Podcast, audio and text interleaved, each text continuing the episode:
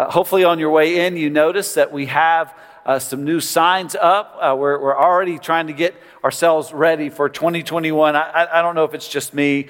I'm just ready to get out of 2020. and Put the signs up. Let's go. Let's start thinking about 2021. And uh, what we're going to do in 2021, we're going to talk about thriving. We who are in Christ, it's amazing. We can thrive in any and every circumstance. I'm going to give you a little bit more information about that in the next month leading up to uh, this next year. But I cannot wait to preach these series of sermons as we, we talk about thriving. But we're not yet done with this year. We got five more Sundays uh, to be mindful of, of, what it's like when God is at work. And we can come see what God is doing. And right now, we're talking about seeing the difference God makes. And throughout this series, we've been taking just little, little snippets of the book of Ephesians and pulling out some of these, these wonderful ideas of, of the difference that God makes. And again, the difference is, is the difference between having the sun and not having the sun. With, with sunshine, there is light, there's life, and there's warmth. And without it, there's not. And so it is uh, with the S O N, with the sun, there is light, and there is life, and there is warmth. And He makes all the difference. And today, we're going to look at the difference that God makes as He gives His people this, this wonderful thankfulness and wisdom. And they actually go together. One provides the other, as we're going to see in our, our text today. And you got to know that if we take our eyes off of Jesus, we're, we're going to lose, we're going to lose our sense of thankfulness. And without Jesus, we cannot actually have the thankfulness that will lead to a life of wisdom that, that provides the, the very best of what, what God can do in, in our lives. They, they go together, and, and we're going we're gonna see that today. Uh, but know that in the midst of it all, God, God is going to allow us to face trials of various kinds. He's still good. He's completely in control. He knows what he's doing. And as we go through these trials, good news. We, we can always be joyful. James chapter 1, beginning in verse 2, says, Count it all joy, my brothers, when you meet trials of various kinds, for you know that the testing of your faith produces steadfastness, and let steadfastness have its full effect that you may be perfect and complete, lacking in nothing. And that's where the gratitude comes from. And as we're grateful in, in the goodness of God, uh, there, there's a wisdom that, that permeates our lives. And, and in this life, we can rejoice even in trials. Again, the, the Apostle Peter was talking to uh, the church that had been dispersed, that was about to face a, a horrible, horrible persecution. He wrote to that church in 1 Peter chapter 1 beginning verse 6, "In this you rejoice, though now for a little while, if necessary, you've been grieved by various trials, so that the tested genuineness of your faith, more precious than gold that perishes though it is tested by fire, may be found to result in praise and glory and honor at the revelation of Jesus Christ." Those of us who are in Christ, we can always give thanks. And I don't know about you, but our Thanksgiving was very different this year. There, there were things about it that were disappointing. There, there were aspects of it that did not meet our traditional expectations. And you know what would have been real easy to do? Let's talk about everything we didn't have. You know, it'd be real easy to do is to complain about what, what we don't have and, and, to tell other people, you know, as though they didn't already have enough problems and to discourage them. I mean, that's, that's easy to do. I don't know if you've seen this commercial. It was during uh, some of the ball games. I just had to mute it. I just almost wanted to turn the TV off. It's this little girl just complaining about how nothing's right and nothing's going the way it ought to be. And it's just like, her daddy needs to smack her. But it's easy to be negative. It's easy to focus on, on everything that we, in the way we want it to be. But here's what God teaches his children He teaches us to keep our eyes on Him. You know, it's like when, when, when Peter was, was in the midst of that storm and he's walking on water, but then there's some waves and he gets distracted. So long as he kept his eyes on Jesus, he's walking on water. You take your eyes off of Jesus, you sink. You sink in despair. You, dis, you sink in the midst of, of, the, of the trials that, that come. But when we keep our eyes on Jesus, when we look at the goodness of God, it creates gratitude. In Christ, we always have reason to be thankful. Uh, thankful hearts in Christ will always lead us to live wisely. And the more wisely we live in Christ, the more thankful we are. The two are tied together. In our text today, uh, we learn, we're going to be shown how it is and the difference that God makes when He makes us thankful and wise and what it is we're to do in our everyday living to be thankful and to be wise. If you've got your Bible, and I hope that you do, let's go to our text. It's Ephesians chapter 5. It's 21 verses, but they're all really good. And I'm going to read every one of them right now, and God willing, explain them to you. So if you don't mind, let's all stand together in honor of God's word. Again, we're in Ephesians chapter 5, verses 1 through 21. Therefore, be imitators of God as beloved children, and walk in love as Christ loved us and gave himself up for us, a fragrant offering and sacrifice to God. But sexual immorality and all impurity or covetousness must not even be named among you, as is proper among saints. Let there be no filthiness, nor foolish talk, nor crude joking, which are out of place, but instead let there be thanksgiving. For you may be sure of this that everyone who is sexually immoral or impure or who is covetous, that is, an idolater, has no inheritance in the kingdom of Christ and God. Let no one deceive you with empty words, for because of these things the wrath of God comes upon the sons of disobedience. Therefore, do not become partners with them. For at one time you were darkness, but now you are light in the Lord. Walk as children of light. For the fruit of light is found in all that is good and right and true and try to discern what is, what is pleasing to the Lord. Take no part in the unfruitful works of darkness, but instead expose them. For it is shameful even to speak of the things they do in secret. But when anything is exposed by the light, it becomes visible. For anything that becomes visible is light. Therefore it says, Awake, O sleeper, and arise from the dead, and Christ will shine on you. Look carefully then how you walk, not as unwise, but as wise making the best use of the time because the days are evil.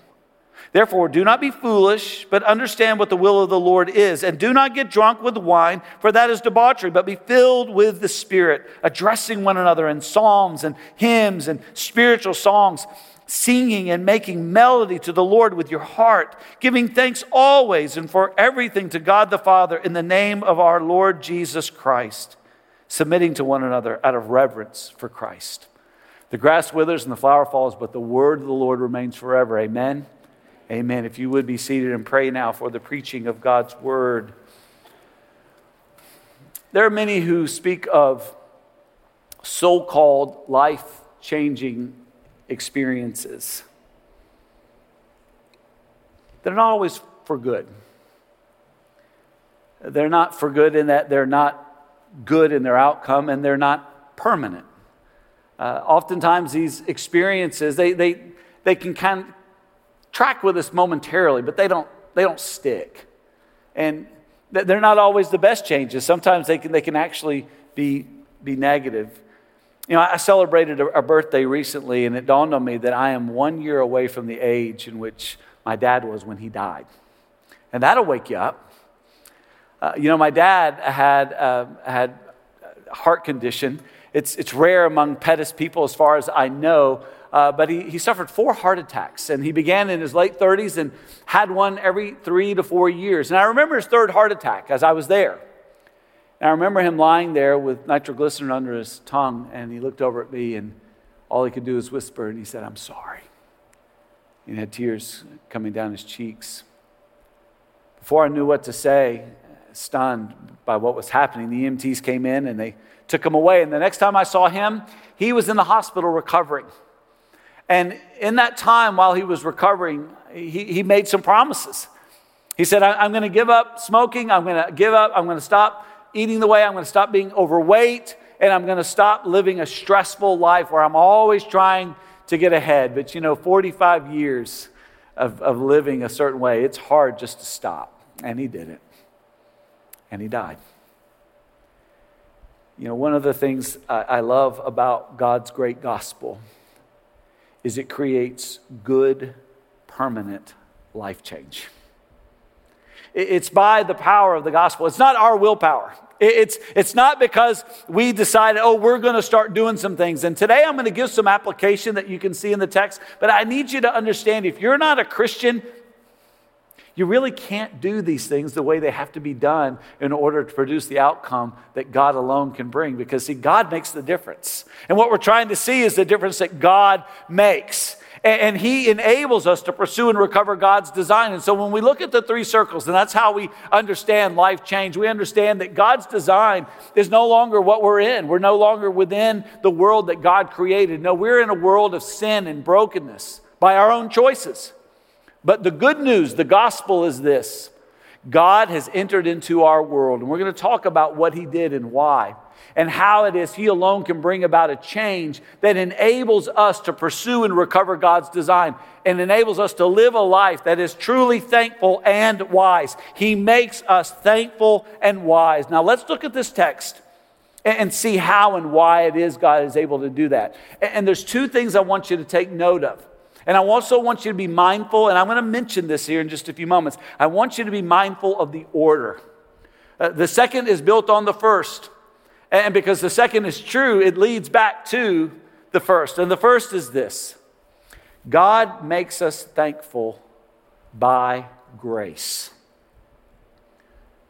God makes us thankful by grace. We, we, don't, we don't will ourselves. It's not willpower that makes us thankful. It's not just because we're keeping our mouths shut and not focusing on negative that makes us thankful. It's because of something God has specifically done. See, those who repent and believe the gospel, we can't help but be thankful. Because grace actually does something. It does several things. There's three things I would encourage you to see in our, our text today, and you might want to underline these if that's your Bible. We're thankful for a grace that, first of all, makes us beloved children.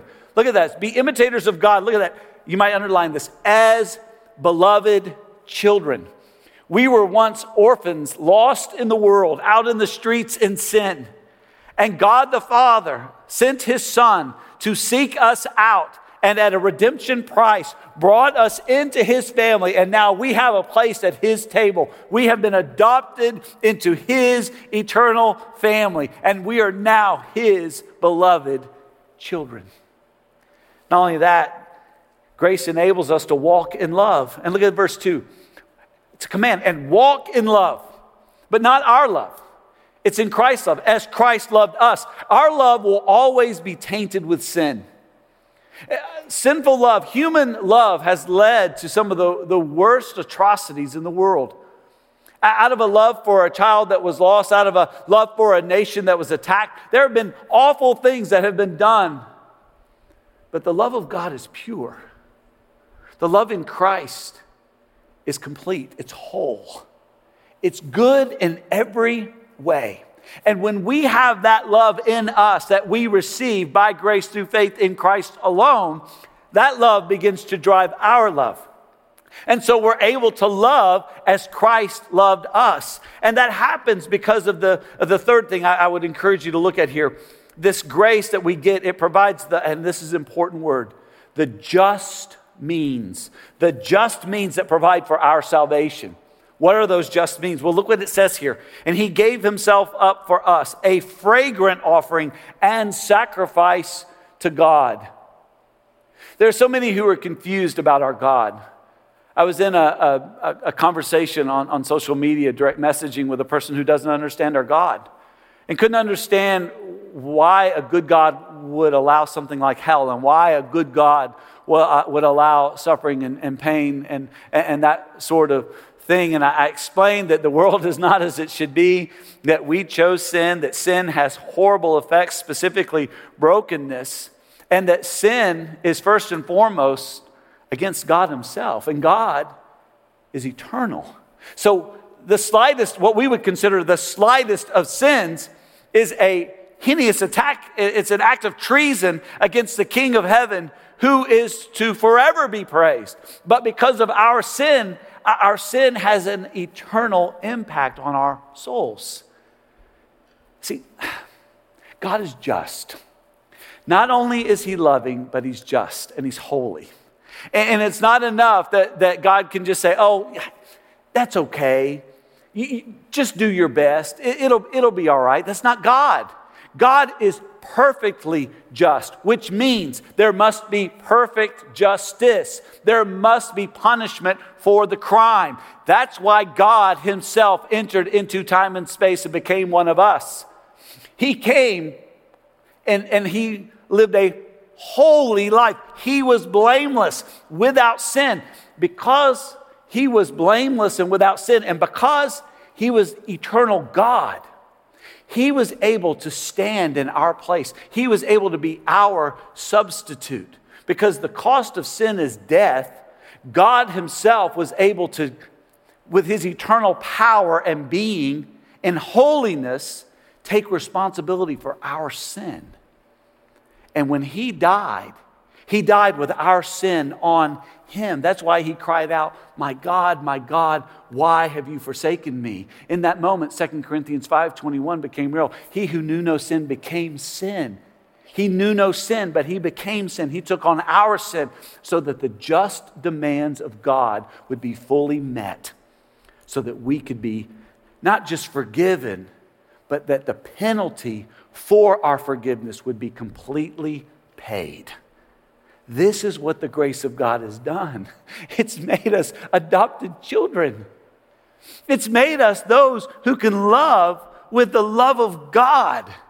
It's set us free from the penalty of sin. And, and it's because of that we can be imitators of God. Again, that's where the, the verse begins. Be imitators of God. We are to be imitators of our Father as dearly loved children. You know, children typically take, up, take on the customs of the father. It's really interesting. If you, you talk to people and, and you talk about you know, the sports team that they like or the, the, the, political uh, ideology that they, they hold to or maybe the hobbies that they have, many times people can point back to, well, this is what my father did. This was my father's team. My father took me to this game. My father voted this way. My, my, my father, these were the things that, that he liked to do when he wasn't working, and these are the things he did with us. These are the places that he took us. You know, I have a wonderful father in law. And his name is Larry Summer. And, and Larry taught me, he taught me responsibility to, to, to lead a family, to care for a family, to pray for a family, to pursue God, even if it costs you things that you want. He taught me so many good things, but he also taught me one terrible thing, one unbelievably awful thing. He taught me to be a Vanderbilt fan. And I remember when it happened. I can remember like it was yesterday. We were in high school. It was 1990, fall of 1990. Uh, Carrie and I, we were in high school. We went with him to a, a Vandy football game. It was against LSU. And we had so much fun. I had never seen Larry act this way. He was yelling at people, he was fighting mad, and I liked it. He, he, he was talking trash. It was great. I thought this is fun. And you know what? The craziest thing happened that day Vanderbilt won. And I remember walking away thinking, I like this. I like Vanderbilt. I, this is going to be my thing. You know, that was the only game they won that year. they won one game. And here I was stuck because I, my, it had my heart. I mean, it gets broken. Every, I've become hard hearted. Don't make a mistake about it. I mean, it's a sad day when the only good thing that happens in a football game is something a girl does, okay? That's bad. And praise God, we need more of them. We need more girls on that team, I'm telling you right now. It'd be good for us. Maybe the only way we maybe sneak out of way. I don't know. I don't know what's going to take. But I blame, I blame Larry.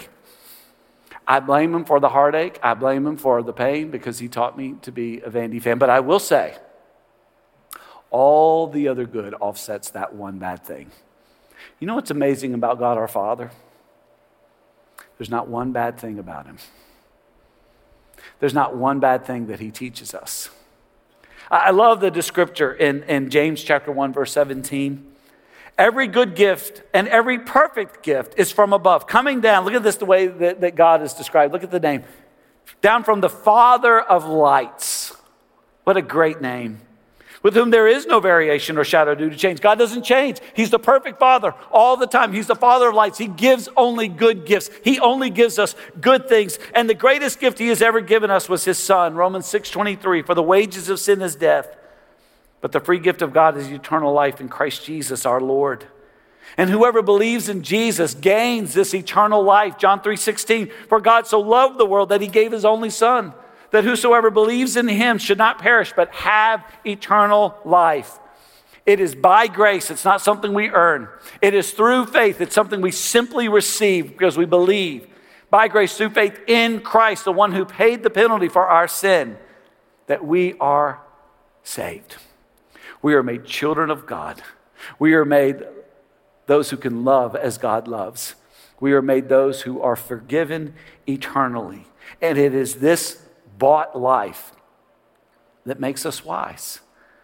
It's this, this life of gratitude that comes about because this new life that we receive in Christ is a life that is lived in wisdom. And that's the second thing I want you to take note of. And I want you to remember the order. I'm going to speak to this, but write it down. And I want to speak to the importance of the order of this. The second thing is this God makes us wise in obedience. In obedience. I want to make sure you understand the order of this. There's a lot of confusion about this, and I want to make sure that I'm very clear about this. Understand, it begins with grace. God makes us thankful by grace. And then that grace makes us wise in obedience. Remember, grace, grace leads to obedience. Obedience does not produce God's grace. It wouldn't be grace if we could produce it. Grace is unmerited favor. It is a free gift. It's what God gives because He is good. It's not what He gives because we are good. If that were the case, He would never get it because we're, we give it because we're not good. He alone is good. He is glorious. He is holy. He is loving. And in His grace, He gives us forgiveness and life and, and, and a, a, a place at His table. We become His children. Know for a fact, you can never earn salvation. Obedience does not produce grace. It is the grace of God given in Jesus Christ that produces this obedience. And by grace we are saved into a new life. 2 Corinthians 5:17. Therefore, if anyone is in Christ, he is a new creation. The old has passed away. Behold, the new has come. And this new life we have in Christ enables us to live wisely. Living obedient to God is living wisely. And the admonition in our text today is clear. Go back to Ephesians 5. Look at verse 15 and 17. Look at this command. Look carefully then how you walk, not as unwise, but as wise, making the best use of the time because the days are evil. Therefore, do not be foolish, but understand what the will of the Lord is. Again, we're in a section of Scripture that is it's, it's primarily application. Just as a reminder, Ephesians chapter 1 through 3 is doctrine. Chapter 1 tells us uh, how, how the work of the God the Father, God the Son, and God the Holy Spirit brings about salvation. Chapter 2 tells us what salvation is and how we come to receive it. And chapter 3 just kind of digs down into these fundamental uh, uh, truths about what Christ has done and, and who we become in Christ alone. But then in chapter 4, as we saw last week, there is that therefore and there is a tra- uh, there's a change in, in purpose. The intent now, chapters four through six, is application. And I said this last week, and I try to say it from time to time just, just to help us uh, to, to understand how it is we, we need to, to grasp these things. What we believe will always impact how we feel. And what we think and feel will always determine what we do. And so, friends, it's a head, heart, hands action. We believe the truth it changes our heart and it, and it drives what we do with our lives. And so the section of scripture that we're in right now is, is explaining how we are to live based on what it is Christ has done for us. And this way of life described in these verses, it can only happen if you're in Christ. See, without Christ, you stand in sin. Without Christ, you are not a child of God. Without Christ, your love will always be tainted. So, so if you're not in Christ, you, you won't be grateful to God for his grace. and outside of His grace, you will never live in obedience to Him. But this obedience that we have, it is a wise way of life. And, and there's, there's four things. Now, I, I, I, realized in the first service that people were my, writing like wild people. And so I, I want to save you some of your, your ink there and, and know that I have posted this already on social media. And so it's, it's kind of lengthy, the four things that, that you can see in the text. You're welcome to take a picture of them, but don't worry about writing them down. Just let them soak in. Go back and write them down later and, and review them. But there's four things here that, that happens when we're living wisely by being obedient to Jesus. And the first one is this Filthiness and foolish talk are absent. You look in verses 3 through 5, but sexual immorality and all impurity or covetousness must not even be named among you. It's not even something that describes you. It's not even something that you're around. If someone were to say, oh, they, this person talks like this, or this person acts like this, or this person was engaged in, people would say, no way. That, that, that, that doesn't have any part of that person's life. I know that person's life. That does not match in any way making the best use of the time because the days are evil. We, we have this responsibility to understand that there's to be no filthiness, nor foolish talk, nor crude joking, which are out of place, but instead let there be thanksgiving.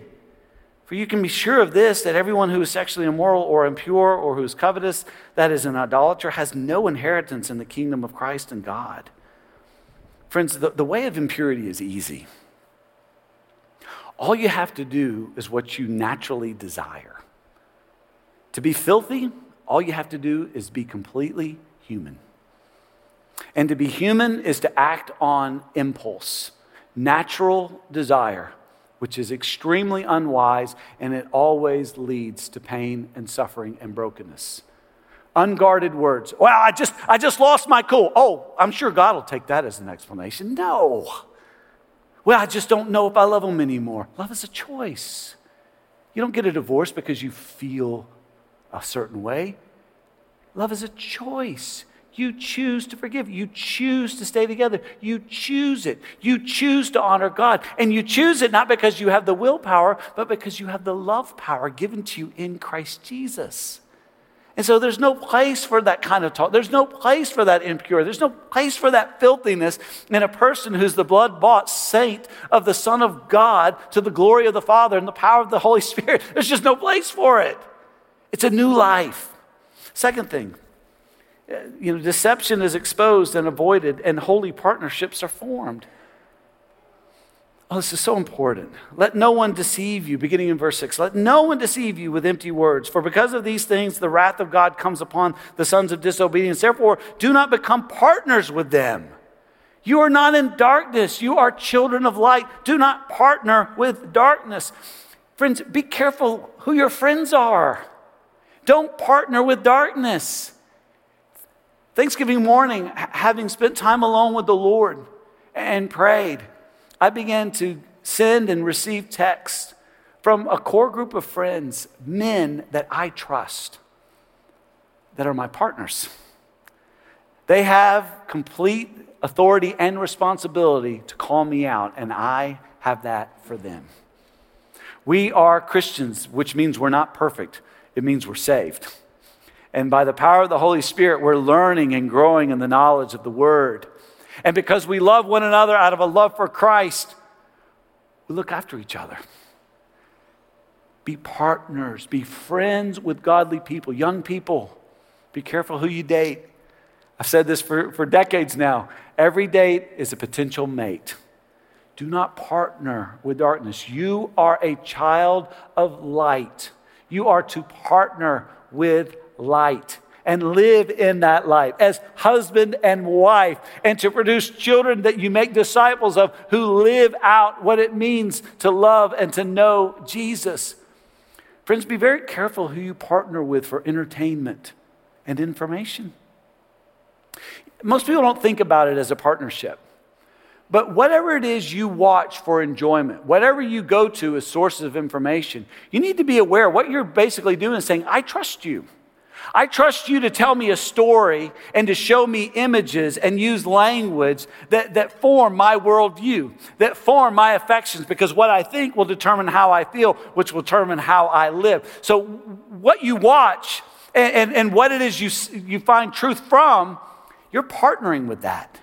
Now, in our broken world, it's going to be very difficult to get information from a source that is pure light other than the Word of God. So you've got to have friends who hold to the Word of God. And as you have one foot in the world, because we are in the world, though not of the world, Jesus said, we're able to discern together what is true and right and how it is we are to live according to the Word. But, friends, if you're just going to go on what you feel, what your natural inclination is, you're going to be unwise. You're going to hurt yourself, you're going to hurt other people. Walking in the light means that you partner with light. You, you allow people to speak into your life who hold to the light, and you bring light to them. And together you discern what it is God is calling us to. And it is out of that we possibly could be, we could be revived. And in that revived state, lead to an awakening. That's the third thing. Awakenings occur through the shining of Christ through revived people. Look at the last part of verse 14. I love this. Therefore, it says, Awake, O sleeper, and arise from the dead, and Christ will shine on you. Church, I, I ask you to pray for two things every day. I, I ask you, I'm begging you to pray. I, I, I don't know how to say it any more strongly than that to pray every day for two things. That means that you've got to go to our website and you've got to pull up the prayer focus. The prayer focus will provide prayers, and it's only six days. I give you Sunday off. I ask you to pray for two things. One thing is the same thing every day. I ask you to pray for an awakening, and I give you a different awakening prayer every week. Pray for an awakening. And then the other days of the week, I give you a specific need in our church, our city, or world that needs praying for. But on Wednesday in particular, I ask you to pray for revival. Friends, don't fail me. Don't fail this church. Don't fail yourself. Pray. Pray for an awakening. Pray for God to revive. And God can. God has.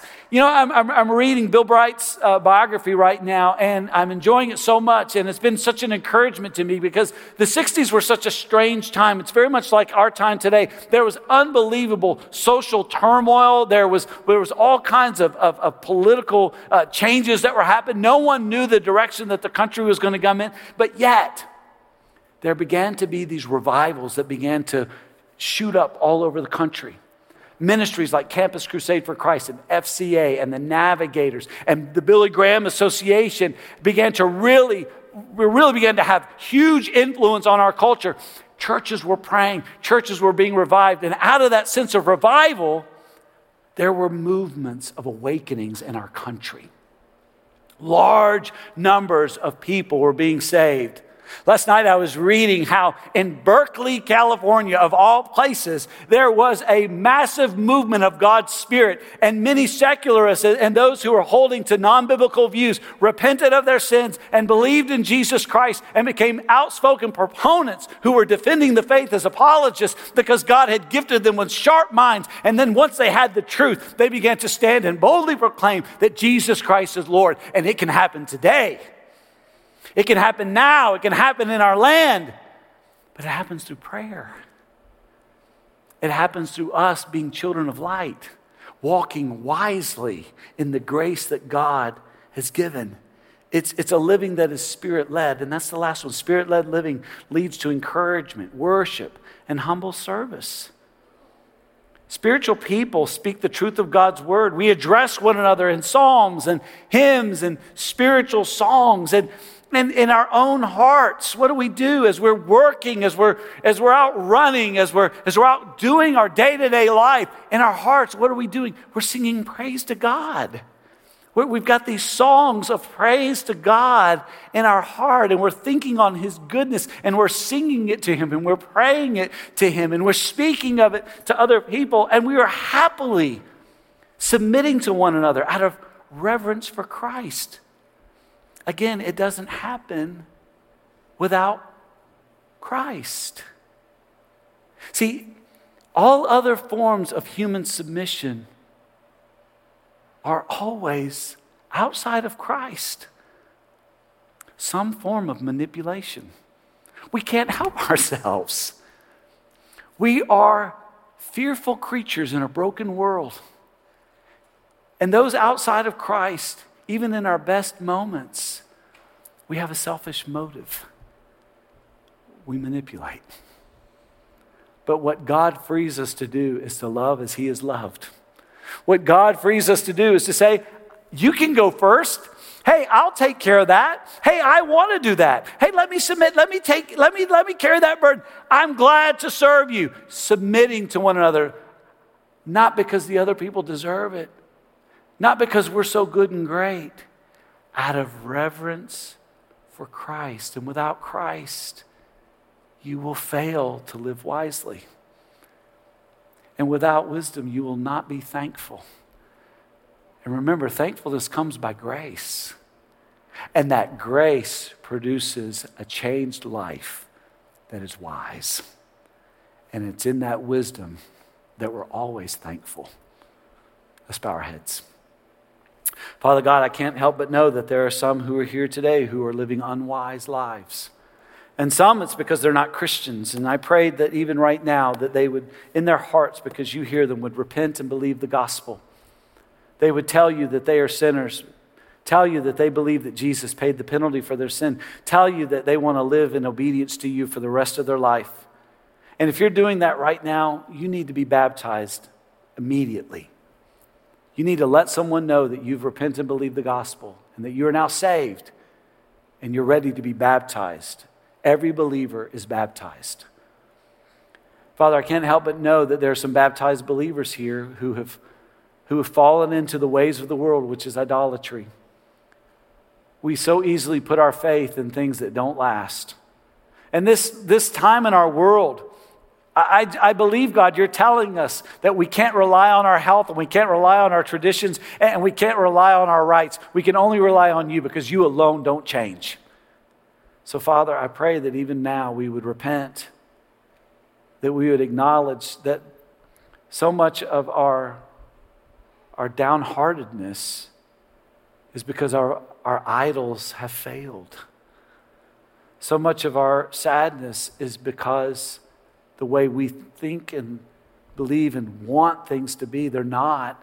And because we have placed and made dependent our happiness upon those things, we're miserable. And God, we're wrong. You alone make us whole. You alone make us happy. You alone are good. And because we have you, we have everything we need to be whole and satisfied and yes, even happy so that we can rejoice. So, God, help us to believe. Forgive our unbelief and strengthen us. And as you strengthen us and revive us and do revive us, bring an awakening to our city and nation and world to the praise and the glory of your great name. We ask in Jesus' name. Amen.